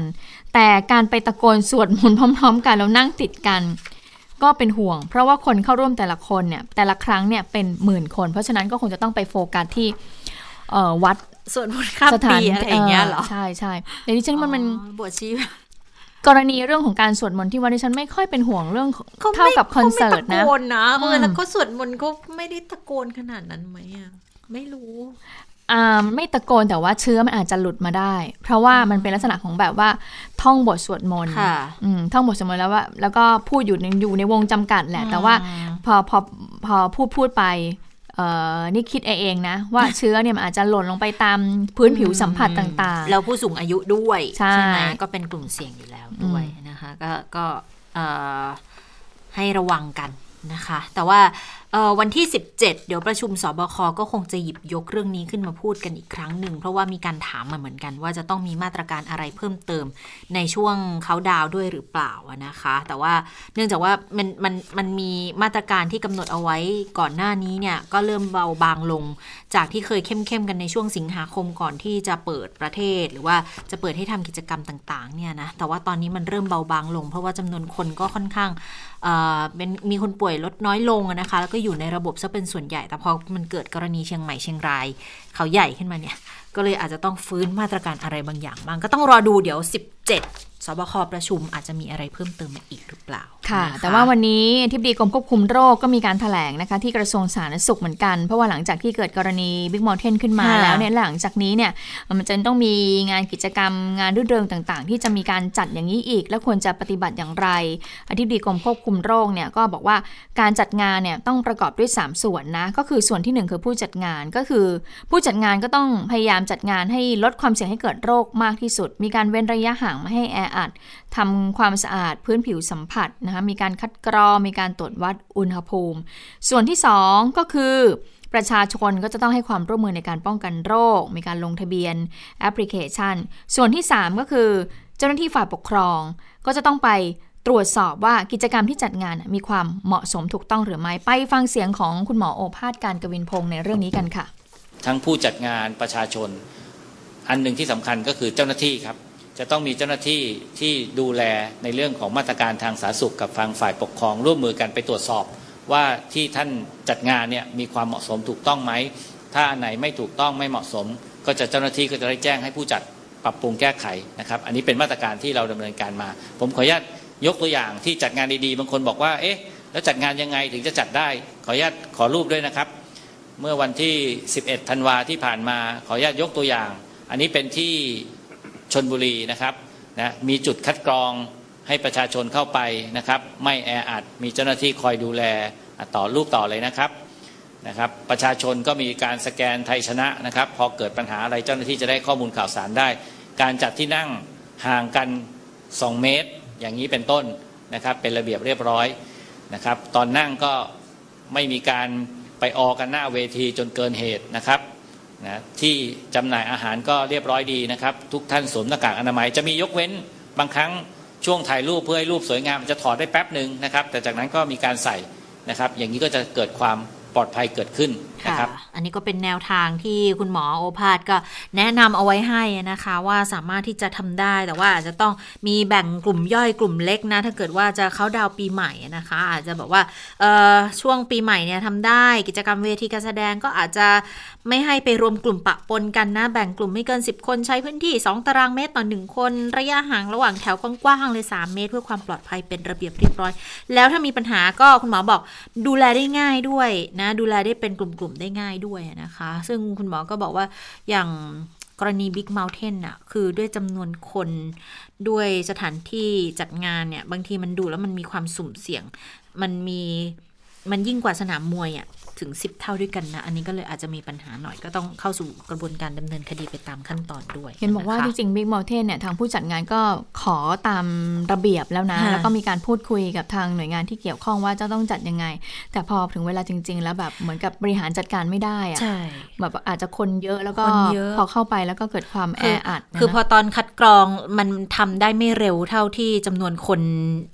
ดันกันเข้ามาไงอืมแล้วอย่างที่เราคุยกันไว้เมื่อวานบอก โอ้ยศิลปินที่อยากดูอะเขาจะขึ้นอยู่แล้วอะแต่เรายังติดแถวอยู่ข้างนอกยังออกไม่ได้ก็พยายามที่จะเบียดเบียดกันนะอันเนี้ยมันก็จะเป็นปัญหาหนึ่งอะนะคะแล้วอีกเรื่องหนึ่งที่คุณหมอก็พูดถึงเหมือนกันนะว่าเอ่อกรณีที่มีคนลักลอบเข้ามานะ ที่มันเชื่อมโยงกับ คนลักลอบเข้ามาจากท่าขี้เหล็กอะนะคะ ตอนนี้ผ่านมา 10 วันแล้วที่ไม่พบผู้ติดเชื้อเพิ่มทั้งที่เชียงใหม่พะเยากรุงเทพพิจิตรราชบุรีสิงห์บุรี อันนี้เนี่ยคุณหมอบอกว่าเป็นตัวยืนยันว่าจังหวัดเราเนี้ยปลอดภัยเข้าสู่ระบบปกติละไม่ต้องกังวลเรื่องนี้แล้ว แต่เชียงรายที่ยังมีรายงานผู้ป่วย เป็นคนที่เพิ่งเดินทางเข้ามาค่ะ แล้วส่วนใหญ่เขาเข้าระบบก็คืออยู่ในสถานที่กักของรัฐและ ตอนนี้รวม 52 แล้วมีอยู่ 45 ที่อยู่ในสถานกักและ มีติดเชื้อเพิ่มวันนี้อีก 3 รอผลยืนยันก่อนเข้าระบบด้วยก่อนรายงานเข้าระบบ แต่ว่าทั้งหมดเนี่ยทั้ง 3 คนเนี่ยตอนนี้เขาอยู่สถานที่กักตัวแล้วนะคะ ฟังเสียงคุณหมอกันค่ะ จากข้อมูลรายงานของจังหวัดเชียงรายนะครับ ก็พบผู้ติดเชื้อ ยืนยันที่จะมีรายงานวันนี้เพิ่มเติมอีก 3 รายนะครับ ขณะนี้รอผลแลบในการยืนยันอีกครั้งหนึ่ง แต่ทั้งหมดเป็นผู้ป่วยที่อยู่ในโลเคอลควอลันทีนหรือสถานกักกันโรคของรัฐที่จังหวัดเชียงรายเรียบร้อยแล้วนะครับ เพราะฉะนั้นถ้าวันนี้มีการรายงานผลเพิ่มเติมอีก 3 ราย ก็ไม่ได้มีปัญหาอะไรนะครับ เนื่องจากเกิดจากการมาตรการการกักกันตัว ก็จะไม่มีความเสี่ยงอะไรเพิ่มขึ้นนะครับ เพราะฉะนั้นก็ให้พี่น้องประชาชนได้เกิดความมั่นใจรวมทั้งจังหวัดอื่นๆด้วยนะครับ ก็ย้ำอีกครั้งนะครับ ทุกจังหวัดขณะนี้ ธรรมชาติสวยงามนะครับ ทั้งภาคเหนือภาคตะวันตกก็สามารถไปเที่ยวได้ได้อย่างปลอดภัย คนที่เดินทางไปมาไม่ต้องมีการกักตัวนะครับท่านให้เดินทางด้วยความสบายใจนะครับ เพราะฉันไม่ใช่ผู้สัมผัสเสี่ยงสูงนะครับ ย้ำอีกครั้งนะครับ ความเสี่ยงในการเกิดโรคก็คือ 1 เป็นคนอยู่ในครอบครัวเดียวกัน 2 มีการพูดคุยกันเกิน 5 นาทีขึ้นไประยะห่าง 1 เมตรนะครับ 3 ก็คือมีการไอจามลดกันนะครับ 4 อยู่ในสถานที่แออัดอากาศถ่ายเทไม่สะดวกร่วมกัน 15 นาที แต่ทั้งนี้ทั้งนั้นการใส่หน้ากากอนามัยจะเป็นมาตรการสำคัญในการลดความเสี่ยงนะครับ ค่ะ อันนี้ก็ พูดถึงเกี่ยวกับกรณีที่มันช่วยลดความเสี่ยงได้ แต่ก็ต้องเฝ้าระวังสถานการณ์ชายแดนอยู่นะคะ อย่างสถานการณ์ชายแดนที่เชื่อมโยงประเทศเพื่อนบ้านเนี่ยไม่ว่าจะเป็นมาเลเซียลาวกัมพูชาเมียนมาอันนี้ต้องดูแลต่อไปอีกระยะนะ แต่คุณหมอก็บอกว่าตอนนี้เมืองไทยสวยงามค่ะ ท่องเที่ยวได้ตามปกติ แต่ก็ต้องเน้นย้ำเรื่องการสวมหน้ากากอนามัยเว้นระยะห่าง และล้างมือนะคือคุณหมอพูดอย่างนี้แต่อย่างที่เราคุยกันไปตอนต้นนะค่ะบางทีบริษัทห้างร้านเขาก็ยังไม่สบายใจ ถ้าเกิดว่าพนักงานหรือลูกจ้างเขาไปเขาก็ยังไม่ไม่ไม่สะดวกไม่สะดวกใจนะที่จะให้กลับมาทำงานได้เลยนะ อันนี้ก็ต้องน่าจะเป็นในเรื่องของทางรัฐก็ต้องเพิ่มเรื่องของความเชื่อมั่นกันด้วยนะ สร้างความเชื่อมั่นให้กลับมาด้วยนะคะ ไม่งั้นทางจังหวัดที่เขาได้รับผลกระทบเนี่ยเขาก็หนักอยู่เหมือนกันนะ นะคะอะมันเรื่องของโควิด -19 มาดูเรื่องของเออโครงการเราเที่ยวด้วยกันอ่าที่พบว่าเกิดช่องโหว่ที่ทำให้เกิดการทุจริต แล้ววันนี้เนี่ยทางททท ผู้ว่าการท่องเที่ยวแห่งประเทศไทยเนี่ยก็เป็นคนที่ออกมาแถลงด้วยตัวเองก็บอกว่าจากการวิเคราะห์ข้อมูลทางธุรกรรมในช่วงหลายเดือนที่ผ่านมา ก็พบว่ามีการกระทำที่เข้าข่ายทุจริตในโครงการนี้นะคะ ซึ่งมีทั้งส่วนของผู้ประกอบการโรงแรม แล้วก็ในส่วนของร้านค้าที่รับชำระผ่านคูปองใช้จ่าย มูลค่าความเสียหายที่เกิดขึ้นเนี่ยผู้ว่าทททบอกว่ายังไม่สามารถประเมินได้ เพราะว่าต้องไปตรวจสอบจำนวนห้องพักที่มีความผิดปกติต่อไปก่อนนะคะ จึงมองว่าอาจจะยังไม่สามารถที่จะเรียกเป็นค่าเสียหายได้ในทันที เพราะว่าจะต้องไปประเมินว่าจำนวนห้องพักในโรงแรมที่เข้าข่ายต้องสงสัยเนี่ยถูกจองทั้งหมดกี่ห้อง แล้วก็อยู่ในกรณีใดบ้างนะคะ ไปฟังเสียงของผู้ว่าการทททกันค่ะ อย่างที่เรียนนะครับว่า เรามันต้องมีเรื่องพรบข้อมูลข่าวสารนะครับ มันมีเรื่องของเอ่อซึ่งเราก็หารือเรื่องนี้นะครับกระทรวงการคลัง อย่างที่เรียนครับว่าเราเป็นระบบกล่าวโทษ ดังนั้นเนี่ยตอนนี้ก็เข้าข่าย ผมต้องเรียนว่าพฤติกรรมหรือธุรกรรมที่ต้องสงสัยนะครับ ซึ่งอย่างที่ผมว่าตามแพทเทิร์นห้าหกอันที่เล่าให้ฟังเมื่อสักครู่นะครับ ซึ่งเราก็ดำเนินการโดยเด็ดขาดนั้นคือเรายังระงับไม่ได้ครับ เราก็ต้องเข้าไปตรวจสอบ นะครับ เราต้องเข้าไปตรวจสอบและอย่างที่บอกไงคือต้องกลับไปย้อนดูนะครับ ว่าวันนั้นมีคนเข้าพักมากน้อยขนาดไหน ซึ่งปกติมันต้องมีรายงาน โรงแรมเหล่านี้เป็นโรงแรมตอนนี้ในเบื้องต้นเนี่ย เข้าใจว่าโรงแรมที่ที่ถูกจดทะเบียนถูกต้องเดือนถูกต้องเนี่ยมันต้องมีแบบรายงานถูกไหมฮะว่าคนเข้าพักอะไรยังไง ซึ่งเราต้องรายงานไปที่จังหวัดนะครับ ตามพรบธุรกิจโรงแรมนะครับดังนั้นเนี่ยผมคิดว่าเรื่องการตรวจสอบไม่น่าจะยากนะครับ ในส่วนตรงนี้นะครับ แล้วก็อย่างที่เรียนครับว่าความเสียหายที่เกิดขึ้นนะครับ ตอนนี้เรา ดำเนินการโดยด่วน แต่ว่าก็ไม่ได้ว่าเป็นวงกว้างจนการอาจจะกระทบต่อผู้ที่มีความตั้งใจจะเดินทางท่องเที่ยวในช่วงปลายปีนะครับคงไม่น่ามีประเด็นอะไรครับ ถ้าผมพบว่าเขาผิดมันก็คือต้องถอดออกจากการร่วมอันนี้ก็คือถอดร่วมโครงการนะครับ แล้วก็แน่นอนที่สุดนะครับ ก็คงจะต้องมีการประกาศชื่อนะครับ ให้สาธารณะได้ทราบนะครับว่าเราเราโครงการที่เราทำโครงการที่เราใช้งบประมาณนะครับ ซึ่งทุกคนทราบดีว่ามาจากเป็นงบประมาณที่เป็นเงินกู้มาช่วยเหลือผู้ประกอบการนะครับ ในช่วงสถานการณ์แบบนี้ แล้วปรากฏว่าเป็นตัวผู้ประกอบการเองนะครับ ที่มามีพฤติกรรมมีธุรกรรมที่ต้องสงสัย ซึ่งมันก็มันไม่อยากให้เกิดสถานการณ์ที่เรียกว่าปลาเน่าตัวเดียวนะครับ มันก็คล้องกันไปทั้งหมดเลยเพราะอย่างที่ผมเรียนนะว่าจำนวนยังไม่เยอะสามร้อยกว่า แห่งเมื่อเทียบกับจำนวนเอ่อเท่าไหร่นะ แปดพันกว่าแปดพันกว่าใช่ไหมฮะคือเบื้องต้นเจอ 312 โรงแรม ร้านค้าอีก 202 ร้านค้านะคะ ขอเวลาอีกหนึ่งเดือนตรวจสอบแล้วเอาผิดเนี่ยทั้งแพ่งทั้งอาญานะอืมธุรกรรมที่ที่โกงกันเนี่ยพูดง่ายๆคือโกงก็จะมีคือ 6 ลักษณะ คือเช็คอินในโรงแรมถูก ในโรงแรมราคาถูก แต่ไม่ได้พักจริง เช็คอินเขาจะได้สิทธิ์คูปองใช้จ่ายวันธรรมดา 900 อาทิตย์เสาร์อาทิตย์อีก 600 แล้ว 2 ก็คือโรงแรมขึ้นค่าห้องพัก อันนี้ไปร่วมมือกับร้านอาหาร หรือว่าร้านที่รับชำระคูปองด้วย อันนี้ถือว่าเป็นการซื้อขายสิทธิ์ห้องพักเลยนะคะ วิธีการเนี่ยแบบโหค่อนข้างที่จะทิดเออค่อนข้างที่จะซับซ้อนเหมือนกันนะ ให้ส่งเลขบัตรประชาชนมาด้วยนะ เออสามเนี่ยเขาจะเป็นโรงแรมที่ยังไม่กลับมาเปิด แต่ว่ามีตัวตนคือโรงแรมมีจริง มีตัวตนลงทะเบียนตามปกติจริง แต่โรงแรมตัวเองยังไม่เปิด แต่ขายห้องพักเหมือนเปิด อันนี้ก็ ตรวจพบทั้งจองผ่านโรงแรมโดยตรงหรือว่าจองผ่านตัวแทน 4 ก็คือเติมเงินเพื่อรับส่วนต่าง 40%ในการสนับสนุนห้องพักจากโรงพยาบาล อันนี้มีข้อสังเกตว่าห้องพักมันเต็มเร็วกว่าปกติ สิทธิ์ห้องพักมันเต็มเร็วกว่าปกติ 5 คือเข้าพักจริงอืมแต่พักแบบเป็นกรุ๊ปเหมาอืมแล้วราคาก็อัพสูงขึ้นไปค่ะอืมแล้วก็แบ่งเงินส่วนต่างกันระหว่างโรงแรมกับผู้เข้าพัก อันนี้ส่วนใหญ่จะเป็นกรณีจองตรงกับโรงแรมแล้วพักกันเป็นกรุ๊ป 6 ก็คือ เปิดขายห้องพักเกินจริง มีร้อยห้องไปขาย 300 ห้องแบบเนี้ยแล้วก็เอาไปขายต่อให้กับโรงแรมอื่นอืมเพื่อเอาเงินส่วนต่างอืมนั้นพอมันมีเหตุการณ์แบบนี้ค่ะ จากที่จะขยายอีก 1 ล้านคืน เป็น 6 ล้านจาก 5 ล้านคืนเป็น 6 ล้านคืนเนี่ยที่จะให้จองกันพรุ่งนี้ก็เลื่อนแบบไม่มีกำหนดเลย รออมตรวจสอบก่อน ก็ดิฉันก็สนับสนุนให้มีการเปิดรายชื่อมาเลยนะเออว่าใครโรงแรมไหนเราจะได้ร้านไม่ค้าไหนสนับสนุนที่เนอะไปทุจริตนะคะเอาละค่ะได้เวลาสถานการณ์ในต่างประเทศแล้วนะคะ สวัสดีค่ะคุณสวรักษ์ค่ะสวัสดีค่ะ สวัสดีค่ะคุณผู้ฟังสวัสดีทั้งสองท่านค่ะค่ะอะแน่นอนวันนี้ยังคงอยู่ที่เรื่องของโควิด -19 ล้วนๆเลยนะคะ แต่เป็นข่าวดีนะคะค่ะเพราะว่าสิงคโปร์ค่ะ กลายเป็นประเทศแรกในภูมิภาคเอเชียนะคะ ที่อนุมัติวัคซีนโควิด -19 ของบริษัทไฟเซอร์ แล้วก็ไบออนเทคไปเรียบร้อยแล้ว คาดว่าภายในสิ้นปีนี้จะเริ่มฉีดให้กับประชาชนทั่วไปนะคะ และแน่นอนค่ะ นายลีเซียนลุง นายกรัฐมนตรีสิงคโปร์ก็จะเป็นคนกลุ่มแรกๆนะคะที่จะได้รับวัคซีน ก็ถือว่าเขาขายนะหนึ่งก็คือในฐานะที่เป็นบุคคลสำคัญเป็นผู้บริหารประเทศสองอายุเกิน 60 ปี ลีเซนลุงตอนนี้อายุ 68 ปีนะคะ ก็เข้าขายผู้สูงอายุ ดูไม่ออกใช่ไหมโอ้ดูไม่ออกตกใจ ยังดูหนุ่มแน่นยังดูแข็งแรงอยู่เลยค่ะดูแข็งแรงกว่าดิฉันอีกนะคะ แล้วก็นายกรัฐมนตรีสิงคโปร์ก็ถแถลงด้วยนะคะว่าคาดว่าจะมีวัคซีนเพียงพอให้กับประชาชนทุกคนภายในช่วงไตรมาสที่ 3 ของปีหน้า ซึ่งไม่น่าจะใช่ปัญหาเพราะว่าประชากรสิงคโปร์อะห้าล้านเจ็ดแสนคนเท่านั้นเอง นะคะ ก็ไม่ได้เยอะมาก ดังนั้นฉีดให้ครบทั่วประเทศเนี่ยก็คงใช้เวลาไม่นานเท่าไหร่ และที่สำคัญฟรีทุกอย่างค่ะอืมอืมไม่บังคับ คือใครสมัครใจอยากฉีดวัคซีนค่ะก็เดินเข้าไปฉีด ไม่ต้องเสียตังค์สักบาทมันดีตรงนี้แหละนะคะ แต่แน่นอนค่ะกลุ่มที่ถือว่าเป็นกลุ่มเสี่ยงจะได้รับเอ่อเรียกว่าอะไรนะ เอกสิทธิ์ฉีดเป็นกลุ่มแรก ๆ คือบุคลากรทางการแพทย์แล้วก็สูงผู้สูงอายุนะคะอะก็ถือว่า สิงคโปร์ก็สร้างเรียกว่าอะไรนะ เป็นประวัติศาสตร์ใหม่อีกครั้งหนึ่งด้วยการเป็นชาติแรกของเอเชียนะคะ เพราะว่าจริง ๆ แล้วในสิงคโปร์มีการระบาดรุนแรงมาก ผู้ติดเชื้อนี่ 58,000 กว่าคนเลยนะคะ แต่ว่าส่วนใหญ่เป็นแรงงานต่างชาติ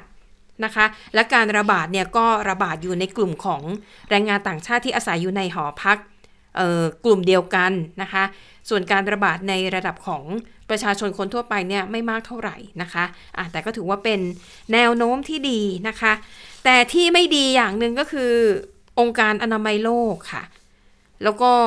ประเทศอังกฤษนะคะ หน่วยงานด้านสาธารณาสุขเนี่ยก็ร่วมมือกัน เพราะเขาพบเชื้อไวรัสโควิด -19 สายพันธุ์ใหม่ที่คือมันกลายพันธุ์นั่นเอง พอเราพูดคำว่าไวรัสกลายพันธุ์เนี่ย สิ่งแรกที่ควรจะรู้สึกก็คือตกใจว่า กลายพันธุ์แล้วแล้วมันจะรุนแรงกว่าเดิมหรือเปล่านะคะ เอาเป็นว่าข้อมูลที่ทราบณขณะนี้ก็คือ ไวรัสสายพันธุ์ใหม่ที่พบในอังกฤษ มีการตั้งข้อสงสัยว่าอาจจะทำให้การติดเชื้อเร็วมากกว่าปกติ อันนี้เป็นการตั้งข้อสังเกตเท่านั้นนะคะ ยังไม่ได้มีหลักฐานที่ชี้ชัด แต่เขาบอกว่าไอพื้นที่ที่พบไวรัสสายพันธุ์ใหม่เนี่ยเป็นพื้นที่ที่มีอัตราการแพร่เชื้อการระบาดรุนแรงแบบเท่าตัว นะคะ ก็เลยคิดว่าน่าจะเกี่ยวข้องกัน ข้อต่อมายังไม่พบหลักฐานว่าไวรัสกลายพันธุ์ตัวนี้ จะทำให้ผู้ที่ติดเชื้อมีอาการรุนแรงมากขึ้น หรือว่ามีอาการป่วยที่แตกต่างไปจากโควิด -19 สายพันธุ์เดิมนะคะ ทั้งหมดนี้เป็นแค่ข้อสงสัย แต่แน่นอนค่ะพอพบการกลายพันธุ์แบบนี้ ทั้งองค์การอนามัยโลกนี่ก็อยู่เฉยไม่ได้นะคะ แล้วก็ออกมาประกาศว่า นักวิทยาศาสตร์ของอังกฤษเนี่ยแล้วก็องค์การอนามัยโลกเนี่ยจะร่วมกันศึกษา แล้วก็คาดว่าจะทำความเข้าใจกับโควิด -19 สายพันธุ์ใหม่ได้มากขึ้นนะคะซึ่งในช่วงเวลานี้นะคะหลาย ๆ ประเทศในยุโรปไม่ว่าจะเป็นที่กรุงลอนดอนของอังกฤษนะคะเยอรมนีทั้งประเทศเลยเขาเตรียมใช้มาตรการปิดเมืองแบบเข้มข้น นะคะ แล้วก็จะยาวไปจนถึงช่วงต้นเดือนมกราคมปีหน้า ดังนั้นแน่นอนค่ะว่าเทศกาลคริสต์มาสปีใหม่ ในครั้งนี้คงจะไม่คึกคักเหมือนกับทุกๆ ครั้งที่ผ่านมา แต่ว่าฝ่ายที่เจ็บที่สุดเนี่ยเห็นจะเป็นพวกบริษัทห้างร้านค้าปลีกทั้งหลาย ร้านอาหารด้วยนะคะ เพราะว่า นี่เป็นช่วงเทศกาลแห่งการจับจ่ายซื้อของซื้อของขวัญซื้อของไปประดับตกแต่งบ้าน ซื้อของให้ตัวเองหรือว่าซื้อของที่จะมีการเซลล์แบบเซลล์กระหน่ำในช่วงท้ายๆปีแบบนี้ แต่แน่นอนเจอแบบนี้เข้าไปนี่ทุกอย่างติดลบหมดนะคะ อย่างในเยอรมนีเขาบอกว่าร้านค้าที่ไม่จำเป็นต้องปิดนะดังนั้นก็หมายความว่าห้างสรรพสินค้าอาจจะต้องปิดด้วยนะคะ เปิดได้แค่ อย่างซูเปอร์มาร์เก็ตหรือว่าร้านขายยาที่มีความจำเป็นเท่านั้นนะคะ แล้วก็ไปตอนที่รัสเซียค่ะ เราพูดจนถึงวัคซีนที่ใช้ในมนุษย์มานานแล้วนะคะ แต่ว่าที่รัสเซียค่ะ มีการพัฒนาไปอีกขั้นนะคะ เพราะว่ารัสเซียเนี่ยจะทำวัคซีนสำหรับสัตว์ สาเหตุเพื่อป้องกันไม่ให้สัตว์ทั้งหลายเนี่ยติดเชื้อโคโรนาเอ่อก็คือเชื้อโควิด -19 สายพันธุ์ใหม่ แล้วก็ตั้งเป้าว่าจะนำวัคซีนสำหรับสัตว์มาใช้ในเดือนมกราคมปีหน้านะคะ สัตว์ประเภทไหนบ้าง ที่รัสเซียตั้งเป้าว่าจะฉีดวัคซีนให้นะคะ ก็ส่วนมากจะเป็นพวกแมว แมวกับสิงโตเนี่ยเราเคยได้ยินข่าวแล้วว่ามันมีติดเชื้อโควิด -19 ตัวมิงตัวมิงนี่คือเป็นสัตว์ที่เขาเลี้ยงเพื่อเอาขนมันนะคะ อย่างขนมิงเนี่ยถ้าเราเคยได้ยินกัน แล้วก็ข้างข่าวนะคะ แล้วก็แน่นอนค่ะมิงนี่เป็นสัตว์ที่ในฟาร์มที่ประเทศเเดนมาร์กเนี่ยนะคะติดเชื้อ โควิด -19 จนทำให้รัฐบาลเดนมาร์กต้องสั่งฆ่ามิงค์ทั้งประเทศในฟาร์มนะคะ ที่มีมากถึง 17 ล้านตัวค่ะ แล้วก็ปรากฏการณ์นี้เนี่ยมันส่งผลกระทบไปถึงวงการอุตสาหกรรมแฟชั่น เพราะว่าขนมิงค์เนี่ยทราบกันดีอยู่แล้วเป็นเครื่องนุ่งห่มที่ราคาสูงมากแพงมาก แล้วพอตอนนี้เกิดภาวะขาดแคลนขนมิงค์นะคะ เพราะว่ามิงค์จากยุโรปเนี่ยถือว่าเป็น เป็นขนมิงค์ที่มีคุณภาพดีที่สุดในโลก ดังนั้นพวกแบรนด์ดังๆหรูๆระดับโลกอย่างหลุยส์วิตตองดิออร์หรือว่าเฟนดี้เนี่ย คือเวลาเขาเขาต้องประมูลซื้อเลยนะ จากยุโรปเนี่ยต้องแย่งกันซื้อ แต่เนื่องจากสถานการณ์ตอนนี้นะคะ ก็เลยทำให้หลาย ๆ บริษัทหันไปใช้ผลิตภัณฑ์อย่างอื่น เช่น ขนสุนัขจิ้งจอก แล้วก็ขนตัวชินชินล่าแทนอืมชินชินล่ามันหน้าตาจะคล้าย ๆ หนูแฮมสเตอร์ผสมกับกระรอกอะค่ะ ตัวตัวใหญ่ๆตัวอวบๆนะคะใหญ่ๆไม่ได้ดูหน่อยไม่ได้ถูกถูกๆด้วยนะ ค่ะ แล้วมันตัวเล็กด้วยไงแล้วมันน่ารักด้วยนะ ค่ะ ก็กลายเป็นต้องหันไปหาสุนัขจิ้งจอกกับตัวชินชินล่าแทนเพื่อเอามาทำแบบเครื่องนุ่งห่มนะคะ แต่เขาบอกว่าจริง ๆอะจีนก็ทำฟาร์มตัวมิงค์เหมือนกันนะโอ้ยแต่เขาบอกว่าคุณภาพไม่ค่อยดี และดิฉันว่าเขาคงกลัวเรื่องไวรัสโควิด -19 ด้วยหรือเปล่าอืมเพราะว่าจุดเริ่มต้นการระบาด มันก็มาจากจีน นะคะ อันนี้ก็เลยส่งผลให้ตอนนี้ถ้าใครมีเสื้อขนมิงที่ทำจากตัวมิงจริงๆเนี่ยเขาบอกเก็บไว้นะ มันจะราคาแบบแพงมากสำหรับคนที่เล่นมือสองเพราะว่าจากนี้ไปไม่รู้อีกกี่ปีนะคะ ฟาร์มมิงเนี่ยมันจะกลับมาเข้าสู่ภาวะปกติเหมือนเดิมอืมค่ะค่ะนี่อ่า นี่ก็คือข่าวเด่นไทย PBS วันนี้นะคะ เราทั้ง 3 คนลาไปก่อน สวัสดีค่ะ สวัสดีค่ะ สวัสดีค่ะ